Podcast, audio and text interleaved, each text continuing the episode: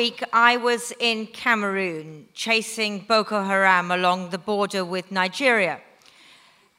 Like most of you, I would imagine that what you know about Boko Haram is primarily about the Chibok girls who uh, were kidnapped and we don't know what's happened to them. That was mostly what I knew, although I had done a little reading. And as I was doing my reading before I went to Cameroon, I learned how much uh, Boko Haram has affected the neighboring countries as well, and that there are incursions over the border all the time. And we were with the um, Cameroonian special forces who are trained by the Israelis, and they're very well equipped, and I found them very impressive. And we went up on the border to a place where there had been an incursion by Boko Haram about 24 hours previously, and two Cameroonian soldiers had been killed. And it was really interesting. I spoke to one of those who'd been injured. He'd had a bullet through the, through the right arm. And he told me how Boko Haram, that they're just across the border, their base is about, the Cameroonian base is about 400 meters from the border, and that Boko Haram had left a, a bullet in an envelope just outside the base a few weeks previously, and that they creep around at night and flash torches and try and intimidate the Cameroonian soldiers. And I found all that very fascinating because it reminded me actually, I thought about, you know, the Bush War in, in Rhodesia, Zimbabwe back in the 1970s. Those are the kind of tactics which the guerrillas used. And that made me begin to think about Boko Haram as a, as a guerrilla force like you found many in, uh, in Africa, for good or, or evil, not just as how we see them as jihadis attached to uh, the Islamic State. And then uh, we went to a village and the people in the village were from the Kanuri tribe. And the Kanuri tribe, which straddles the border, most of the fighters for Boko Haram are Kanuri. Now, you may have known that before. I didn't know that before. So suddenly we're in a village where people are pulled both ways because some of their sons have joined Boko Haram. And yet they're also scared of Boko Haram. Boko Haram had attacked um, some weeks previously and they had burnt 30 houses, all the houses of people who would not cooperate with them. And one of the Cameroonian soldiers said to me, If someone is your brother or your sister, you will not deny them, even if he or she is the devil. And so then I began to understand some of the dynamics of the conflict in that area along the border. And I thought, this is why I do what I do. This is why I'm, I'm a journalist who always wants to go somewhere and find out something new, something I didn't know before. Because there are journalists, very ideological journalists, who, it's what I call paint by numbers journalism, who, who know what they think. They know what's right and they know what's wrong. And to be honest, I think I was a bit like that when I was in my 20s. And now I find that every time I spend three hours traveling down a rutted road to get somewhere weird and different and far away, I learn something that I didn't know that changes how I look at things. And that's the whole point. That's the whole point of being a reporter, of being an eyewitness. And we had half a day when we didn't really do anything very much in Marua, which is the um, capital of the far north of uh, Cameroon, because the embed hadn't worked and the colonel was being an arse and all of that kind of stuff. And so we did what you would always do. We went to the races. I said, What are we going to do in Marua? We've got all afternoon. And they said, Oh, you know, there's a horse race going on. I said, Brilliant, let's go to the races. So off we went to the races, and it was fantastic. And it, and what you had, it was rather sandy, as you can imagine. It's a bit deserty out there, and all the horses, quite thin horses, but still good. And um, all the jockeys were quite young boys, and some of them had full silks, and some of them didn't. And all the uh, dignitaries were in the grandstand, including the uh, deputy prime minister, whose wife had been kidnapped by Boko Haram last year and then returned, probably after the paying of a ransom. And then all the little kids sitting on the ground in front. And so one minute you're talking to a wounded soldier about bullets and envelopes, and the next minute you're in amongst people who are yelling, Come on, number six. And that's also why to do it, because I learned something from that too. I learned how people are trying to get back to normal in that part of Cameroon, which has been very badly affected by Boko Haram. They want to get back to their normal lives. And you know, probably not that different really from the crowd at Aintree. They're still interested in the same stuff. And so that teaches you about common humanity and all of that. And it's also about, you know, why, why do I and other people like me do this stuff? It's partly the witness to history thing. You want to be where things are happening. And I want to see things with my own eyes. That's the point. Just see it for myself, experience it. And people often ask, you know, how dangerous is it? Isn't it very dangerous? And yes, of course, there are times when it's dangerous. I don't think that trip was particularly dangerous because the Cameroonian Special Forces were not going to let three foreigners be kidnapped by Boko Haram. We had, I think there were five jeep loads of very well trained soldiers with us. And on the trip to the village, there were two armored personnel carriers as well. They were not taking any chances. But yes, of course, on other occasions, it is dangerous. And I think that as you grow older, you get to know your own danger threshold, what you can do and what you can't do, what your own limits are. I went to Syria quite a few times last year. I was in Aleppo in November. In fact, I did get injured in Aleppo. I tore a ligament in my right knee. And the, the official story is that I was under fire and I, I saved a child. Um, actually, there's this shop quite near the front line where they sell very good spices, including za'atar, which is one of my favorite spices. Anyway, I was climbing the steps. I don't quite know how this happened, but my knee gave way underneath me and I fell down the stairs. And I really did do myself quite a bad injury. So I did go to the heart of the Syrian war zone and come back with a shopping injury. Having said that, of course, it is serious. I've lost a few friends. I've lost one of my best friends, Marie Colvin, who was killed in Homs in 2012. That was after she and I had been in Beirut together, and there'd been three of us having dinner Jim Muir of the BBC, Neil MacFarquhar of the New York Times, myself, and Marie. And the three of us said we wouldn't go into Homs, it was beyond our danger threshold. And Marie did it. And Marie did it because she was braver and better and different from the rest of us. And I think about her a lot, of course.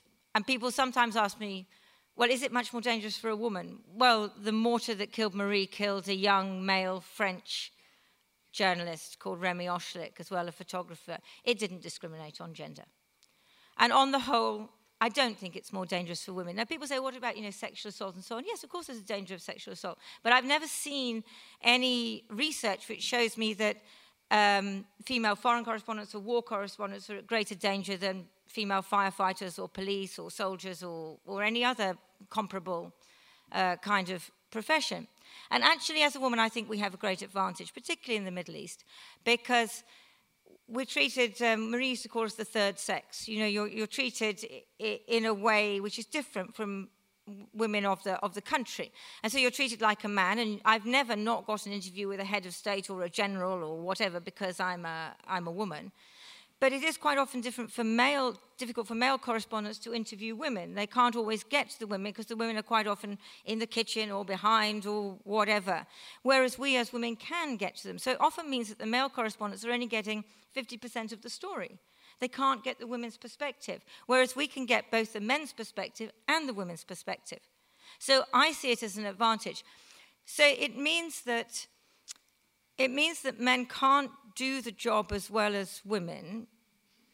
But I don't think that means that they shouldn't be allowed to do it because I think it would be, I think it would be wrong to discriminate.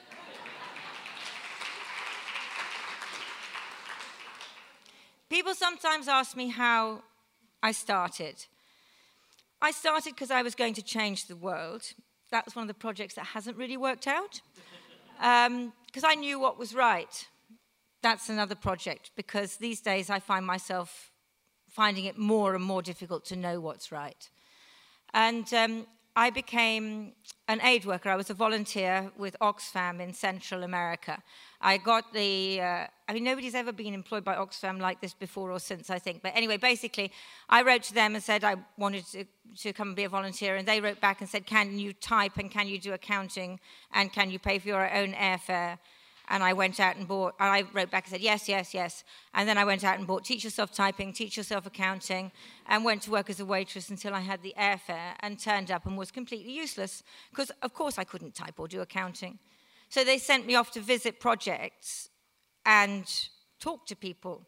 And I suppose that was when I realized I was going to end up as a journalist because that I could do and that I really loved.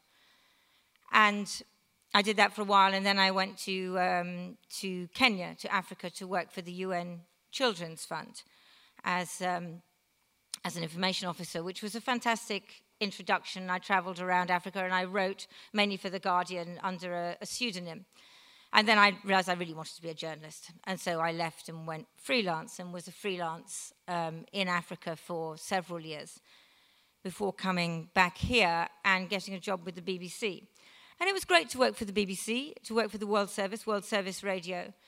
But they didn't, I guess they just didn't think I was that good, really. And so I kept applying for correspondence jobs and not getting them. So eventually I just gave up and I left and I went freelance again. And I had no money and I had no career and all of that stuff. And so I had to take a position with UNICEF again in Rwanda, which is how come I happened to be in Rwanda when the genocide started in April 1994. It's sometimes hard to talk about this because I got there in February and then it, it, started on April the 7th. I was the only English speaking foreign correspondent who was there. It was a complete accident of fate. And um, it was very difficult and terrifying. And in the first few days, there was a soldier just outside where I lived who would direct me to go back in. And so I didn't go out. And I mean, everybody knows about genocide, but there was a war going on as well. There was lots of firing and shelling, and I didn't really know what was going on. I was on the phone to different people. I was on the phone to people I knew from UNICEF who were all weeping and asking me to come and rescue them because they were about to be slaughtered, and I couldn't rescue them. I couldn't save them. All I could do was write down what they said and broadcast it for anybody who would ring and write it for anybody who would take my stories. And on the fourth day, Philippe Gaillard, who was the International Committee of the Red Cross representative, rang me and said, You've got to come and come out with us. And, you know, it's the silliest things, you know, so I said, Fine. And well, I was terrified that I was going to run out of petrol finding my way to the Red Cross office, and I was terrified that I would get lost because I have no sense of direction. I don't know where I'm going. I'm really rubbish like that. And it wasn't very far away, but I was just sure I was going to go the wrong way. And I had to drive through the roadblocks with the men with the red eyes and the empty beer bottles and the machetes and the bodies at the side. And I got to the Red Cross and um, committed a war crime actually because I put a Red Cross jacket on to go around because they said to me, You have to see, we have to have a witness to what's going on, and you are it. So I put on the Red Cross jacket and I went around. And I saw some terrible things, and I won't tell you all of them. But I don't, I don't forget them. I don't forget them. And in the hospital, uh, I actually did see the gutters running with blood. It's not the kind of thing you ever think you're actually going to see for real gutters running with blood, but I did. And the trucks coming in with the bodies. And I don't think my reporting was particularly good. I think it was okay, but I didn't understand what was going on. And now, when people look back on the genocide in Rwanda, it's obvious. Of course, it was a genocide. You know, when you're in it, you can't really always know that. And I look back now and I feel terrible about my reporting. I think it was pretty weak because it took me such a long time. And I suppose that's one of the other things that you learn as a journalist, that you don't always get it right. I've been lucky since then. I have this job with Channel 4 News and I have covered a lot of conflicts. And I have worked in China where I didn't cover conflicts. I, I covered things which you know, are, are the better things. I, cover, I did a story about violins. You know, did you know there are 10 million Chinese children learning to play the violin now and 30 million learning to play the piano? That's what I call progress and development and change in a positive way. And I think it's very important as journalists that one should look at that as well as all the other stuff, as well as all the, the war and pain that we cover. And in the end, I think people say, you know, I struggle a lot. Is it worth it? I mean, of course, it's worth it for me because I love what I do. Does it make a difference? I don't know if it makes a difference. Sometimes you can alert people to a situation, a humanitarian situation, and that's important. I don't expect to be able to influence policy. I don't always know what policy is. Should we intervene? Should we not intervene? I don't always know. But what I do know is that it's always important that there should be people on the ground, journalists, who see what's happening and who listen to the Kanuri villagers, not just to the army who actually listen to ordinary people on the ground, to the peasant woman as well as the president. I think it's really important that we listen to those people and we report what they say. And then whatever happens, nobody can ever say that they didn't know because we told them. Thank you.